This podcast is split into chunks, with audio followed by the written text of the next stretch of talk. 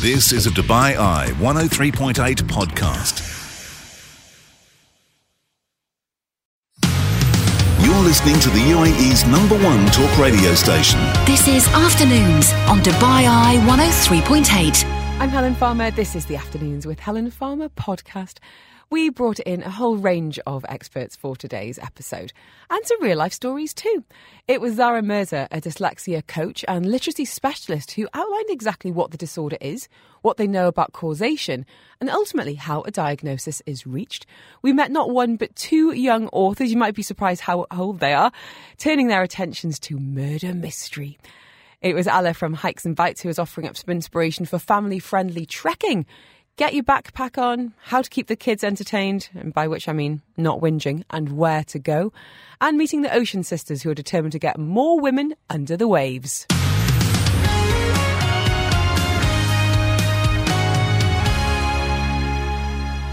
Joining us live on the line is literacy specialist and dyslexia coach Zara Mirza. She's at the Developing Child Centre who works really closely with parents, therapists, educators in helping children with their learning challenges. And I know she's incredibly busy. It does seem to be a time where getting appointments with experts is, is really difficult. So we have stolen her away from clinic until three o'clock today to answer my questions, but honestly, most importantly, yours. We've had a number of messages coming in on the text line. And Zara, thank you so much for being with us. Um, I want to, I guess, start by asking you to briefly explain what dyslexia is. And I know it's it's something that you talk about day in day out, but if people are unfamiliar or perhaps there's a bit of misunderstanding about what it is, are you able to clarify that for us? Thank you very much for having me on. I'm really sorry that I could just only get myself away for 15 20 minutes we will have so you back don't you worry okay. it would be an absolute pleasure um, dyslexia contrary to what a lot of people believe, is primarily a language. Dis- uh, it's it's a language disorder. So we have something that's called a phonological loop. We see a symbol, and it varies according to languages. And onto that symbol, we map a sound, and then we have a string of those symbols sequenced in a certain order, and then those sounds get sequenced in a certain order and then we string those sounds together to make a word. So that's how we read. That's one end of the loop. That loop gets reversed when we spell. Mm-hmm. We hear a word, we break down that word into its sounds, and then we map those sounds onto whatever we're writing on or typing on, and those symbols appear. So when this phonological loop gets interrupted, we see dyslexia happen. So, the simplest way of putting it is that dyslexic individuals see the wall, they don't see or they have trouble seeing the bricks mm-hmm. that make up the wall. I've never heard it. Yeah, it does. I've never heard it explained like that, and it really, really does. Because I think a lot of people think of dyslexia being a reading disorder, but the fact you're stating it there as a as a language makes so much sense. Because uh, we've already had messages about people concerned about their kids who are maybe can do phonics okay, but they're they're having issues with um, reading out loud, for example, and, and all sorts of different things. Um, I guess I wanted to ask you um, about when people come to see you. You know, is it coming from parents' concerns? Are things getting picked up in school or even nursery? And at what stage are you getting families come through the door, Zara? So, families are now, I think that we are now so well aware. Schools, nurseries, parents, we're really well informed. And sometimes parents come to me with children as young as four years old who are just not able to, according to them, get it. Mm-hmm. But at those very, very early stages, we still look at parents reading to their children and reading things, reading books that have a lot of rhyme in them. So, writers like Julia Donaldson or Eric Carle, um, uh, Brown Bear, Brown Bear, what do you see? I see a teacher looking at me. So things that end in rhyme, that recognition of rhyme when you're very, very young, those are those very early literacy pre-reading skills that we will see in very young children. Mm-hmm. So dyslexia generally is something that gets picked up in year two, year three, so around the ages of seven or eight. but that does not mean that a child has to be kept away from early intervention mm-hmm. um, in FS2 reception or year one. We were talking about kind of physical milestones yesterday about gross motor skills, and I, I really try and stay away from the word normal because, especially with with kids, you know, we've got such a range of, you know, milestones that they should be hitting, whether it is you know physical or psychological, um, academic as well. But I wondered if there were any kind of red flags that you know people could be looking out for, and maybe as you say, it's not in the four to five, but maybe that's six, seven, eight. Um, what what are some of the things that you as as a as an expert would say to parents? Okay, are they doing X, Y, Z? You know, are they not able to do A, B, C? Excuse the pun. Um, you know, what what what other things we should be tuned into, Zara? I think one of the first things, one of the biggest things to look for is that if a child is developing in all other areas and they're developing really, really well, so they're socially, emotionally really well developed, they're aware, they're making friends, they are in all other aspects of development, even in school and academics. They're doing really well. Mm-hmm. But reading happens to be the one thing that they're just not getting. And if they're also becoming aware of that difference, if they're commenting upon it and they're coming home to you and as mom or dad or as a teacher, they're saying that this is really easy for my friends. Why am I not getting it? Then it's really worthwhile looking into it and exploring the Zara's frozen. Please come back, Zara. I've got so many questions for you. Is she there? Can you hear me? Am I back? You're back. Whew. Oh my That's took about ten years off Where my life. Lose me? At what point did you lose me? Um, just about about that, about exactly that. You know, recognizing that, that this could be a sign that some kind of early intervention is needed. That if the, you know, as you say, right. in other parts, and we've got a message along exactly those lines. I'm going to come to in a minute. Um, um, a question here from Oliver saying, "What do you know about causation and risk factors? What, what do we know about why someone might have a dyslexia diagnosis?" So as far as for what we know now, there is a very, we have got excellent, excellent evidence showing us that dyslexia is highly genetic. Um, the second very big factor that loads the dice and might put you somewhere on that continuum of dyslexia is that if in the early years, when you know you're when the child is a toddler, if they have something called a language impairment, so they might have, they, they would have speech, they would be communicating, but the speech might not be clear. Mm-hmm. There might be a lisp and something that we call a word retrieval problem. So um, I'll give you an example of a word retrieval problem. I was wearing sparkly eyeshadow, and a little girl working with me asked me, Why do I have sprinkles on my eyes? So she substituted the word sparkles with sprinkles. So those are um, risk factors that we look for. And children who have a genetic risk for dyslexia plus a language impairment, mm. um, their, gen- their dice, I would say, is loaded. Um, I loved one of your recent Instagram posts, Zara, where you explained that kids, teens, adults do not have to love or even like reading. And I wondered if you could unpack that because I think it'll offer an awful lot of reassurance to parents. I I you know there's so many times when I ask parents to think about all the things that they really hate doing. I I really hate hitting the gym. I it's just not my thing. But I know that at my age I have to do it. So I have found some sort of exercise that works for me and I do it. I don't have to like it, but as a functional thing to keep my body ticking along, mm. I do it. I'll, I'll, give you my so, example. I hate thinking about finances and financial planning, but I know as an adult, I have to do it. So now I'm working with someone that doesn't make it as painful because I can't sadly put my head in the sand and forget about it. Are you drawing a parallel between kids and reading? Some kids just genuinely don't like it or spend time doing it. Yes, and not just not just children, adults as well. I think that we've been sold this idea that somehow we're failing as parents if our children are not curling up in cozy corners with books. And for some children, it's not going to happen. And we're not failing as parents if our children are not doing this. Mm-hmm. And we have to keep in mind that 20% of the human population, that's one in five individuals, are somewhere on that continuum of a dyslexic type learning trait. Reading is not something that comes to us naturally. We don't all enjoy reading.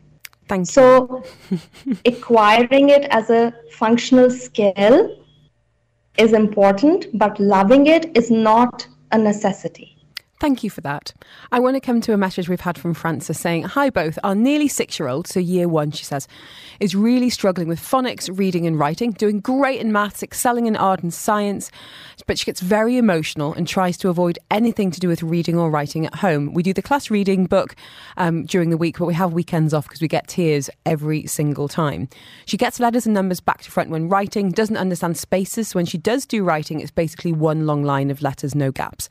Eye tests have been done, hearing tests done, all okay. She has had speech therapy when younger, and the teacher has mentioned there are some sounds that are not there, like y, r, and l. When she can get assessed in the UK, it's age seven. Thank you.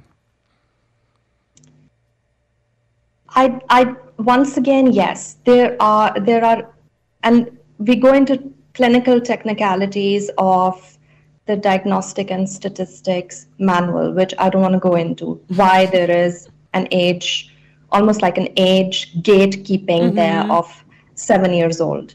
So um, I'm not a fan of that because it's almost like we wait for children to fail and we wait for children to almost get a knock to their self confidence before we give them the support.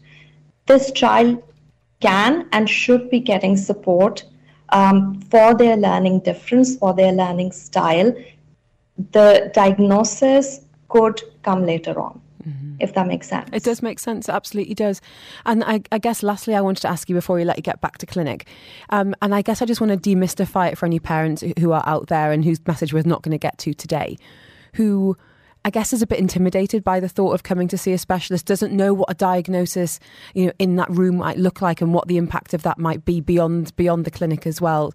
So can you tell us a little bit about how you, um, as an expert, um, as an associate member of the British Dyslexia Association, comes to reach a diagnosis um, and just break that down a little bit for any parents listening today? So, a, a formal diagnosis process, well, the first thing is when you come to see someone like me, I have got excellent tea and coffee and biscuits. it helps. And we share stories. My children received their individual diagnoses. Well, they're teenagers now. So, we're talking about 10, 11 years ago. So, we swap stories because I've been where parents are now. And I know that it's an emotional journey. Mm-hmm. So that's where we start. But the diagnosis process is a little bit involved, and it's a little bit involved in that the child will be spending about three to four hours spread out over several appointments with an assessor who is licensed and qualified by the DHA. The assessor will also be spending time with the parent, and the assessor might also be spending time observing the child in their setting, like school or even home. Mm-hmm um, there will be a battery of standardized tests that are administered, at the end of which a legal document is prepared. So it's just not handing you a report that says, here's your little box, this is where you belong. This is a legal document because the law, according to the KHDA and the federal law of the UAE, now entitles anyone with a diagnosis, regardless of their age, with accommodations in all of their environments, whether they're social, their school, or they're the workplace.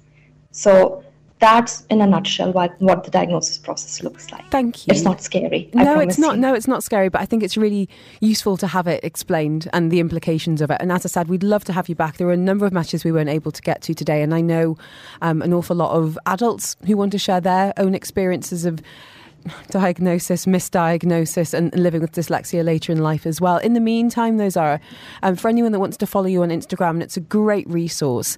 Um, what's the best way of getting in touch with you?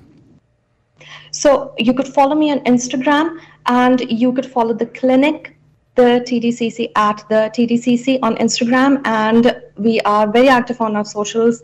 And someone, if it's not me directly, then the lovely team who keep me ticking along will get your messages through to me. Zara Mirza, thank you so much for your time. Really appreciate it. We will absolutely revisit this topic in the future. She's a literary specialist, dyslexia coach at the Developing Child Centre. So if you want her details, just message me saying Zara, and I will send you the Instagram for both her and the Developing Child Centre.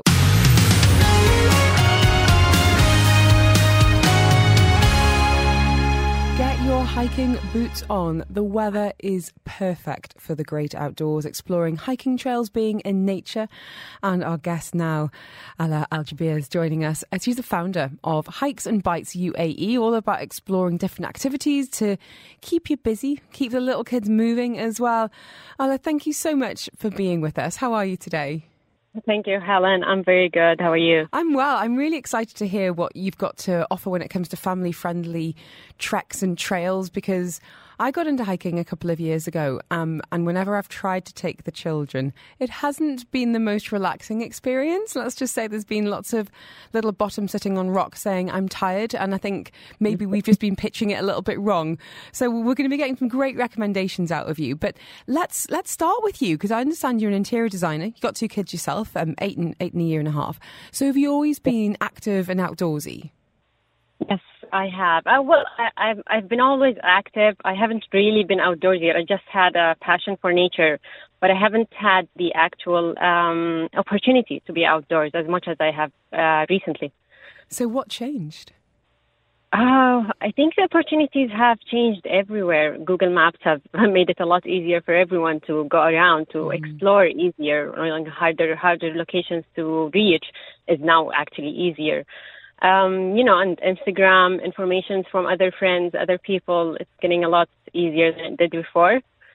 And um, well, the my son actually was the first reason that I got outdoors. I didn't I didn't want him to stay home. I didn't want him to stay uh, in front of a tablet or a TV or indoors in general. I wanted him to be outside. So that really pushed me to take him somewhere away from the city. Let's say.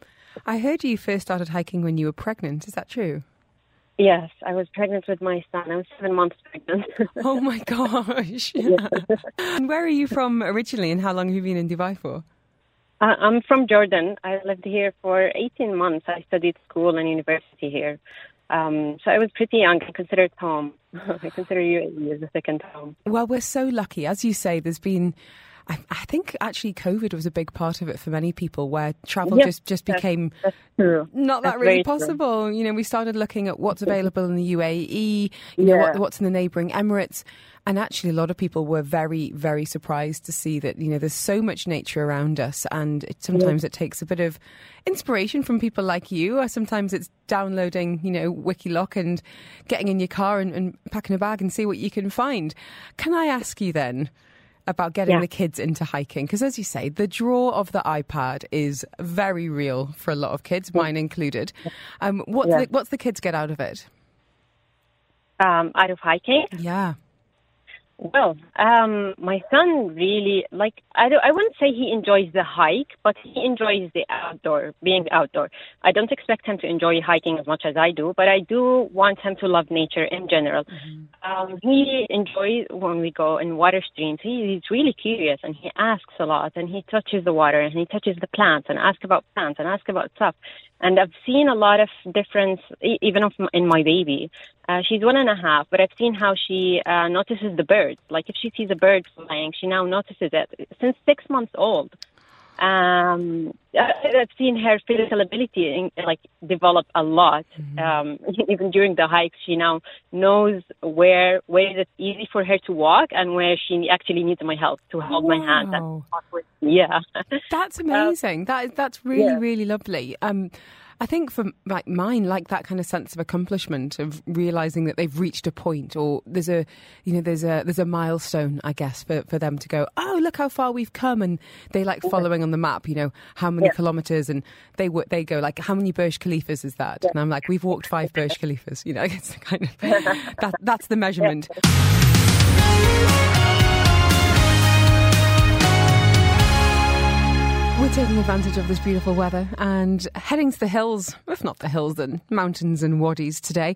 Joining us live on the line is Ala. She's the founder of Hikes and Bites UAE. They explore different areas, different activities, getting kids and families out in the out in the great outdoors.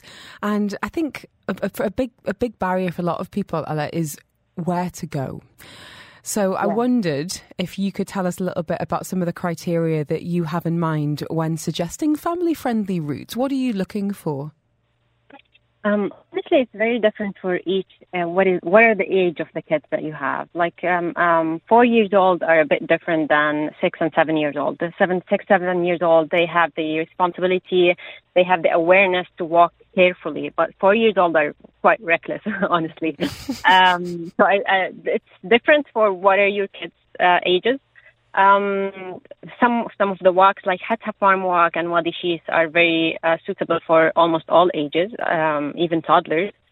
Um, they're straightforward and nothing uh, very hard and shaded almost the whole way. Mm-hmm. Some places they might be a little bit tricky. They have to go down rocks, up rocks. You don't. You're supposed not to run or walk, uh, jump or anything reckless.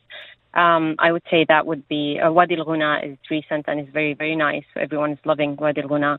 Um, uh, Wadi Abadila is quite good as well. It's a bit um, well more dangerous this year, but it's still good. I and many many others also.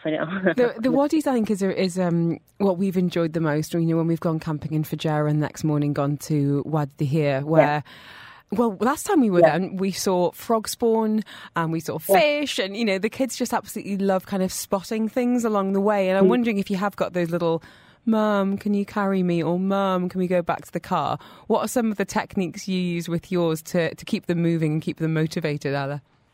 Well, honestly, my son was quite um, hard to, to start with on the hiking. He he didn't want to walk, didn't want to go. Um, some tricks that I started learning is that I make a, a, game for him. I give him a lot of rest and a lot of snacks, um, kind of like bribes, honestly. Um, but bribing them outdoor is a lot better than bribing them indoors, well, or with a tablet or something. Um, he does. He does whine a lot. He does want to go back. I did notice that he enjoys the hikes a lot more when there are other kids with him. Oh, uh, yes. They kind of like play around, talk, they make new friends, and then they play water is lava or something like that. And they really push uh, each other forward. Um, but I do go on their own pace. I don't push him. I don't. Uh, I don't expect him to go further than he can. Mm-hmm. Um, uh, if he's tired, I go back I, because the main point is that he enjoys outdoors. He enjoys nature. Exactly. Um, this is not a um, punishment. Yeah. it's about yeah, being together. Yeah, exactly. I, I don't expect a lot. Listen, this has grown really from from you and your family to now opening it up to, to other families as well. We've had a number of messages saying, can you please say the account again? I will, of course. Um, yeah. On Instagram, it's hikes underscore and underscore bites underscore UAE.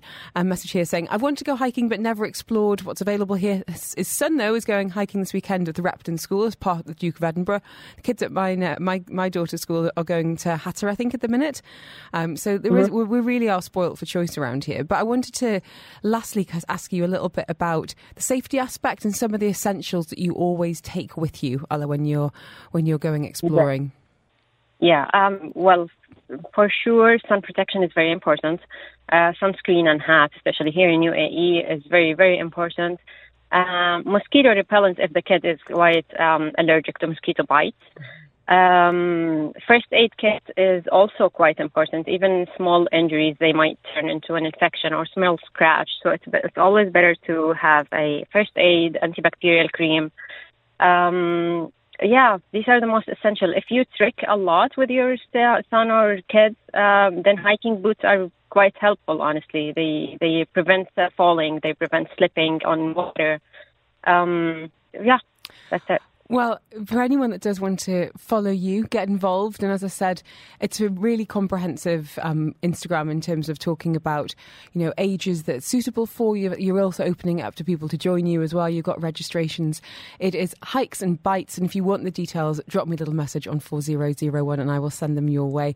I'm wishing you a lovely weekend ahead. Enjoy this gorgeous weather while you can, and uh, I'll be staying tuned for some more ideas and inspirations to get the get the family out and enjoy the beautiful UAE. If you want the link for Hikes and Bites, drop me a message. Just say hike on 4001 and I will send that your way.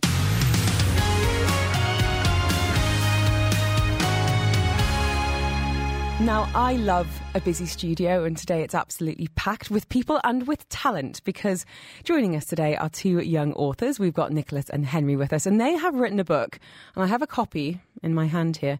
It's called See You in Hell, and I'm going to give you a little little bit of on background. It's set in Whitby in northeast England, not far from where I'm from. And more than a decade after a local teen disappears, small town detective Dante receives an email supposedly from the murderer admitting to have killed her, threatening to strike again with more vengeance on the small community. What a setup! Can't wait to read it, and so lucky to have the authors in the studio. And just 11 years old. Henry goes to DESC, Nicholas is at Jebel Ali, and Mika is with us as well. She is the one responsible for so much talent encouragement here in the UAE with her Young Authors Academy. Nicholas, I want to start with you. How are you, sir? Um, guy, fine, thank you. Nice to have you with us.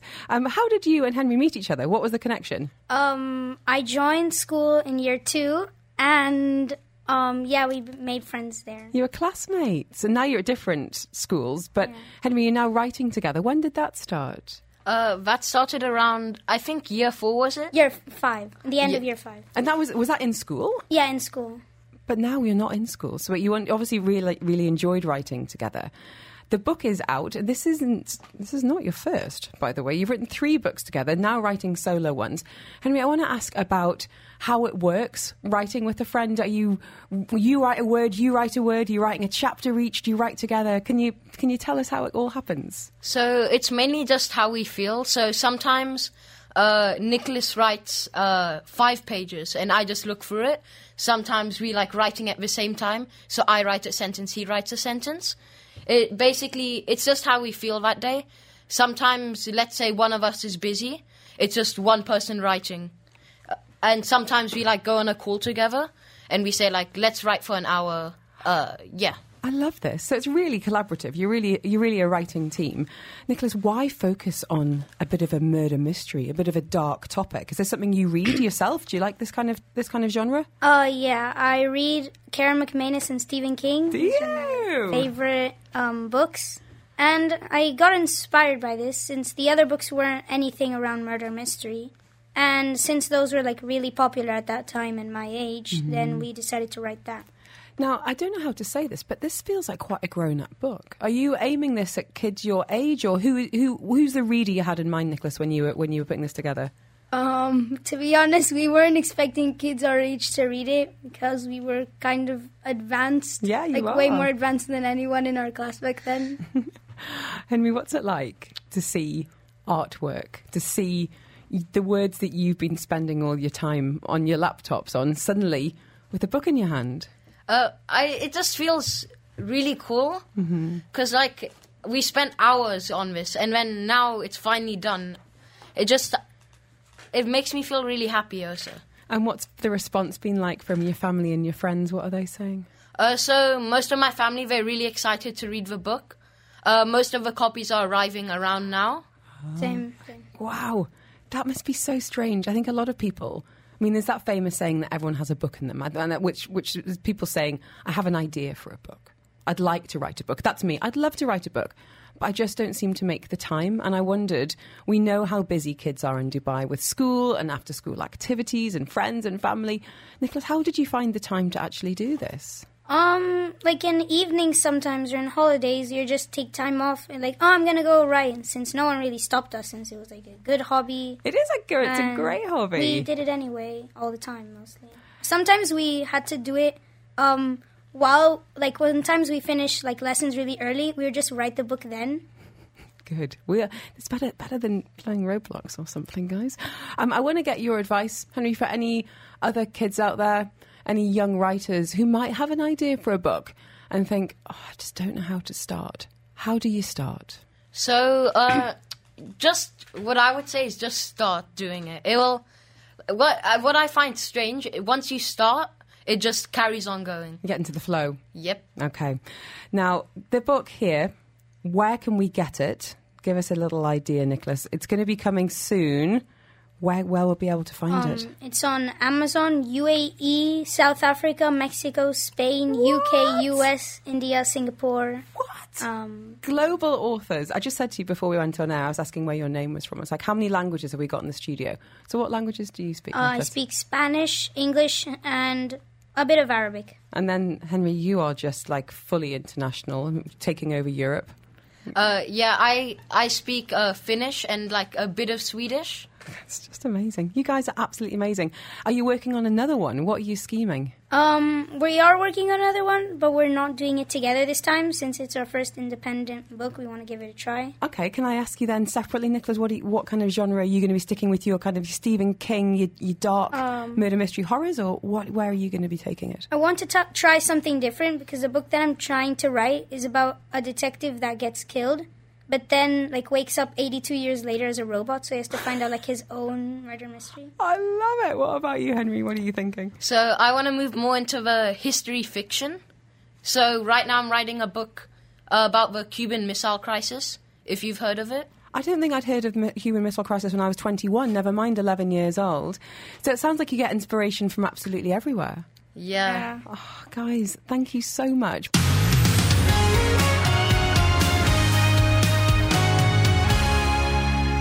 We've just been chatting with Nicholas and Henry. They've written a book called See You in Hell. They are just 11 years old. And speaking now to Mika, she is the founder and general manager of the Young Author Academy. Very much instrumental in encouraging, fostering talent and getting them published as well. What an achievement. Mika, where did this begin for you? Why have you got such a passion about young writers and readers? Yes, thank you, Helen. Um, well, the the passion. I've always loved writing myself. Ever since I was uh, very little, I would uh, start stories, never really finish them, but start stories and um, and and just get swept away with the writing, and that did accompany the the reading as well. So I loved that. But when I had children of my own, uh, I have a thirteen year old and a nine year old, um, I discovered that my eldest needed a little bit of improvement in her writing. Um, she was good. But of course, I wanted her to love writing, um, if that's something that she wanted to do, and uh, and I really just went through the motions of ensuring that she had the tools to be able to uh, enjoy it, um, whether it was uh, fabulous or not. You know, I wanted her to enjoy it, and so over the course of a year, she wrote a, a little story and then wanted to publish. I was interested in the publishing kind of um, you know area. And uh, uh, after a few months, we uh, decided that we would go down the path of um, publishing and uh, having the book available on Amazon. Which is all very exciting. Really cool. people. Really yeah. cool. When you say they're the kind of the tools that she needed, what kind of tools are you talking about? Yeah, so at school they learn the fundamentals, of course, and that's fabulous. And, and they learn um, the parts of speech, and they learn to construct sentences and um, and and stories um, and such. And they learn, as I said, the fundamentals of writing. Um, the tools uh, over and above those fundamentals are definitely their imagination. They need to harness that imagination because every single child has it. It's just it just has to be it just has to be in their style. Mm-hmm. It's a bit like reading. If you don't love reading, it's really because you haven't found that that style. your thing. Your thing, yeah. Mm-hmm. And writing is 100% the same. Um, You've turned this and kind of fostered that into the academy. Tell us about Yeah. how that works. Yeah, so we uh, we very much uh, so Nicholas and Henry were quite rare. They actually came to me with a completed story. It's very very rare that, uh, especially at 11 years old, that they actually have a story that's completed. Punctuation is fabulous. They're looking very, very proud, as they should. They should be, yeah, yeah. So that, that's it is very very rare. I think a lot of children think that uh, they need to, and I see it every day. Children think that they need to be a perfect writer to produce something, even to show it to their parents. I think I think adults feel that way. Yeah, we do. Like you know, I, I don't feel brave enough to present something to the world unless it's absolutely spot on. Yeah. And sometimes it can be the gem of an idea, or you know, a story that I mean, great example here that you know, the guys collaborating together, and to be able to encourage that. So Mm. Yeah. how do you encourage it? Yeah, so we have workshops uh, that. Uh, so we have a we have a program that's nine weeks long, uh, just enough to complete a project. Yeah. but Keep the not too long- concentration. yeah, yeah, but not too long, where they where the- young writers will be potentially uninterested after a, a point in time. Um, and so we we every week run through some exercises to help them foster the the, the and adopt the fundamentals they're learning into their own story. What do you think children and young people get from writing? Because I can tell you, you know, me as an adult, I've always been a writer. It helps me work out problems. It mm. makes me kind of come to terms with feelings, and you know, in creative writing, it you get you get into a completely other world, which I think is incredibly useful. Yeah. For and I started writing a diary when I was about this about eleven.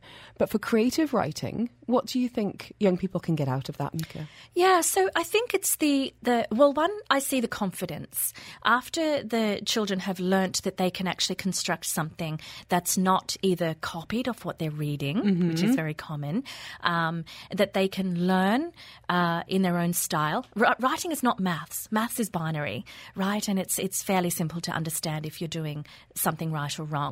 I think uh, once the, a, a writer, even if the story is 20 pages long, once they understand that they can construct a story that's interesting, that makes sense, and is something that literally was something unique that they created, it, the confidence that comes from that is beautiful. Well, we've got some beaming smiles in the studio, rightly so, from our 11 year old published authors. And Nicholas, I wanted to ask you for some last bits of advice to any kids or parents listening today who say, Do you know what? My, I love reading. I'd love to have a go at writing. What would you say to get them on, on the path to becoming published? Um, be passionate about writing because it's a good hobby, but don't go for the wrong like type of inspiration. Like if you're like, oh, I want to write a book for the money, and that's not really the right inspiration. Because if you're passionate and you want to like harvest all of that like energy of you being passionate, then you're more than likely to succeed. What's the dream, Henry? Are we thinking maybe we'll see Dante in the big screen one day? Would you love to become, you know, in the in the book or movie business? What are you thinking? Um, that would be cool. I highly doubt that'd happen. But Hey, never say never. Um, so movie business, I'm not really sure. I think I want to lean more towards the writing side. Maybe writing movies, but not movie movie. Sky's the limit. I can see by the look in your eye, you boys, this is far from the last project, whether it's together or solo. All the very best with the books moving forward. And Mika, for anyone that does want to get involved in the Young Author Academy, what's the best way of getting in touch? Yes, so we have a website, www.youngauthoracademy at, uh, sorry, youngauthoracademy.com. If you want details of that, drop me a little message. The new intake starts in March, nine week course for young authors out there. And as I said, if you want those details, get in touch. Huge congratulations. And I have to say, let's get, that's my uh, that's my reading sorted. I'll put it forward to the book club. See You in Hell is out very soon indeed, and the young authors in the studio right now.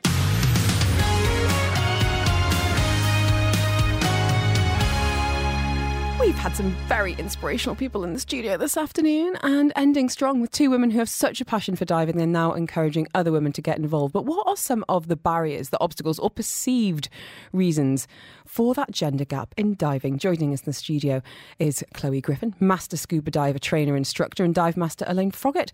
They have a podcast as well. They are the Ocean Sisters UAE, and an absolute pleasure to have you with us. Um, Chloe, you've been diving since you were 10 years old. Who first you got you in the water and where did it all begin for you? Um, it was my parents that got me involved in scuba diving. Um, so they're both. Did they dive for themselves? yes, so they were advanced open water divers, and I think they wanted to get rid of me and my brother. So they could go on. it's like the ultimate kids Yes. club. You could just go over Just there, over there for, a for few. four days. And you obviously caught the bug early. Yes. And tell us a little bit about, I mean, what you've been doing in the interim to, to get to the level you're at now. Yeah, so there's quite a few levels with the PADI course. So you do the open water, the advanced, rescue, dive master, instructor, master scuba diving trainer. Um, so yeah, so it takes um, quite a few. Uh, This is like- taken me a, a few years to. This must be like a dream job, this. though. Yes, yeah, no, I absolutely love it, and I think one of the things I enjoy most is introducing people to the ocean and seeing their like face after coming out from a dive and just exploring the the That sense of marine life. and that sense of yeah, and the- accomplishment and as yeah, well. Exactly. Elaine, I hear you're called the Aussie legend. You have dived all over the world. You're just saying off air with great white sharks and South. I mean, come on, t- tell us a little bit about about your journey. Where where have you been, and, and where did your passion start? So I started um, in the UK about 12 years ago uh, in freezing cold waters. Was it in a, was it in a quarry? Was it that kind yes, of thing? Yeah. Yes, in Newport, uh, freezing cold quarry, and my bottom time was like eight minutes. And my instructor said, "I'm sorry, but you need a dry suit." So dry suit course done, and then my bottom time extended, and then uh, we just kept diving there. And in West Wales, uh, St Bride's and Martin's Haven, did my advanced. Uh, with a lovely instructor called Tristan, and oh, he's beautiful.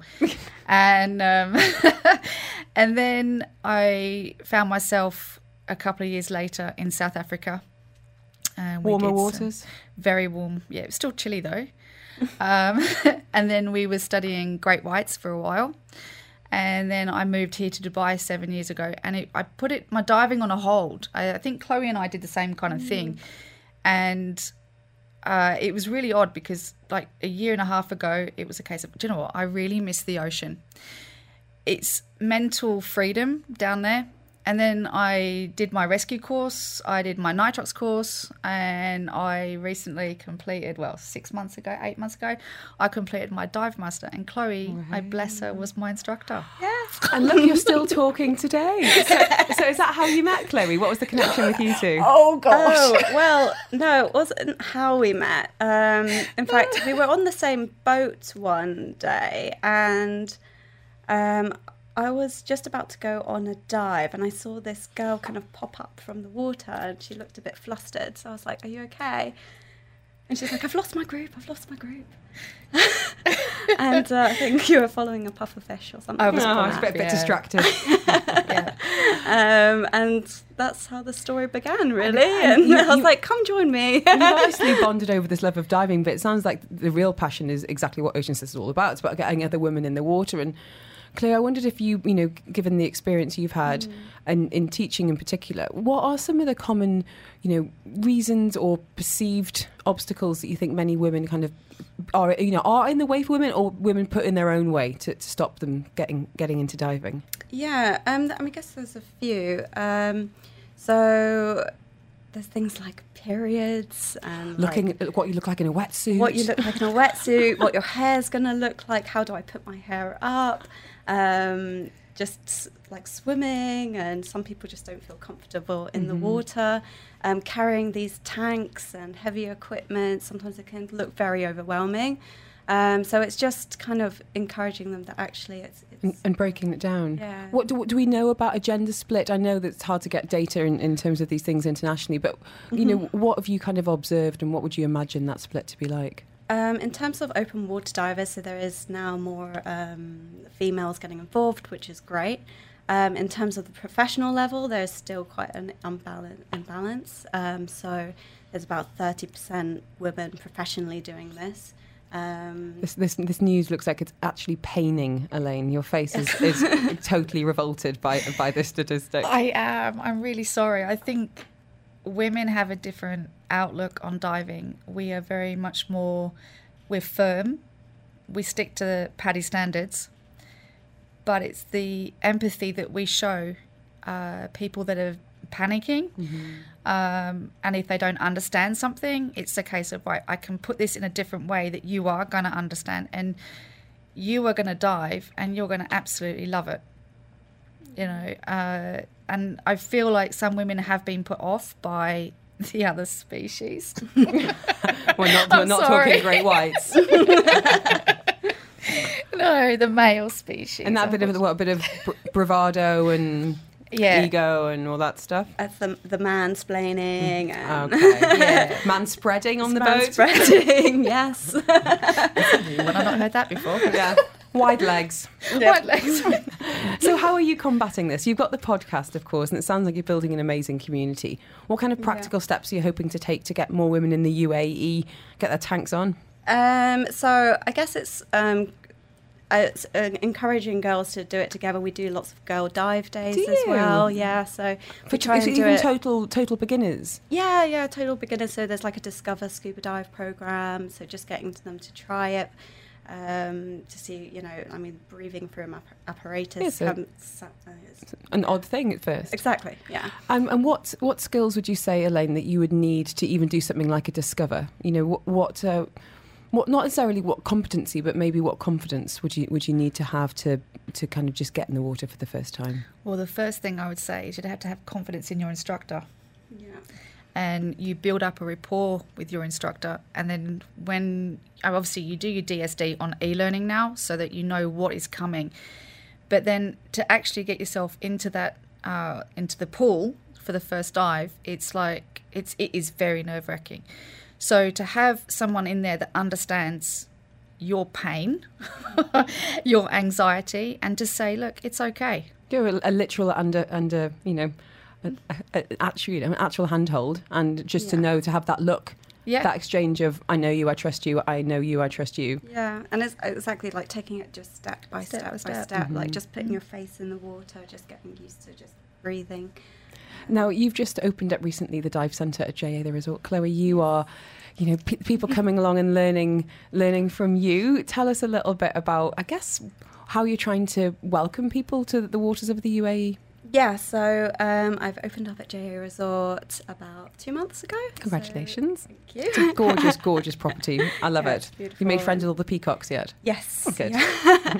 um, they're not interested in diving, but um, yeah. So everyone's just been really welcoming. One of my aims is, well, one of my passions is ocean conservation, and so what I would really love to do is get more involved in that. And I know females, especially in this um, area, are, are more concerned um, about what's happening to I think the abso- ocean. abs- and- and absolutely. environment.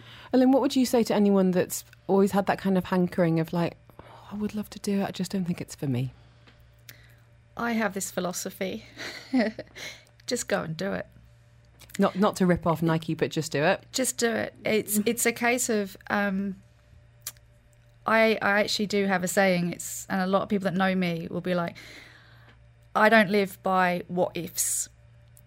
I live by okay. There's an opportunity. I'm going to go take it. It's a why not? It's a why not. And if I fail, well, I fail. I redo it and I learn from it and I become a stronger, uh, better person from it. And then you end up you end up being successful. My dive master, I didn't think I would be good enough to do it, and here I am, and I've done it. Can't say fairer than that. As I said, guys, you've got the podcast as well. You get some inspirational Yeah. guests there sharing their passion and their adventures as well. What's the best mm. way to find you online and listen to the podcast and also connect with you and maybe take part in some of those trips, Chloe? Yeah, so we're on all major podcast platforms, so Spotify, iTunes, Amazon.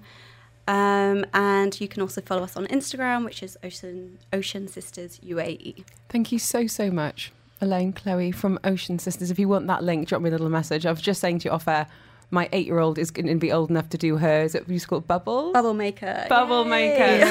So we're going to get some get some very young women involved because I think it does start then. And I'm, I'm I'm so glad you said it was about your parents because I feel like us as parents have big responsibility to model trying new things, and that couldn't be diving. It could be it can be absolutely anything. But Yeah. I think a lot of that attitude of that. You know, why not just do it needs to come from us as parents and get that next generation of young women in the water. Thank you so, so much, Lane and Chloe, you. joining Thank us. you. And if you do want details of, uh, of them online, drop me a little message and just say dive. I will send that over to you if you message me on 4001.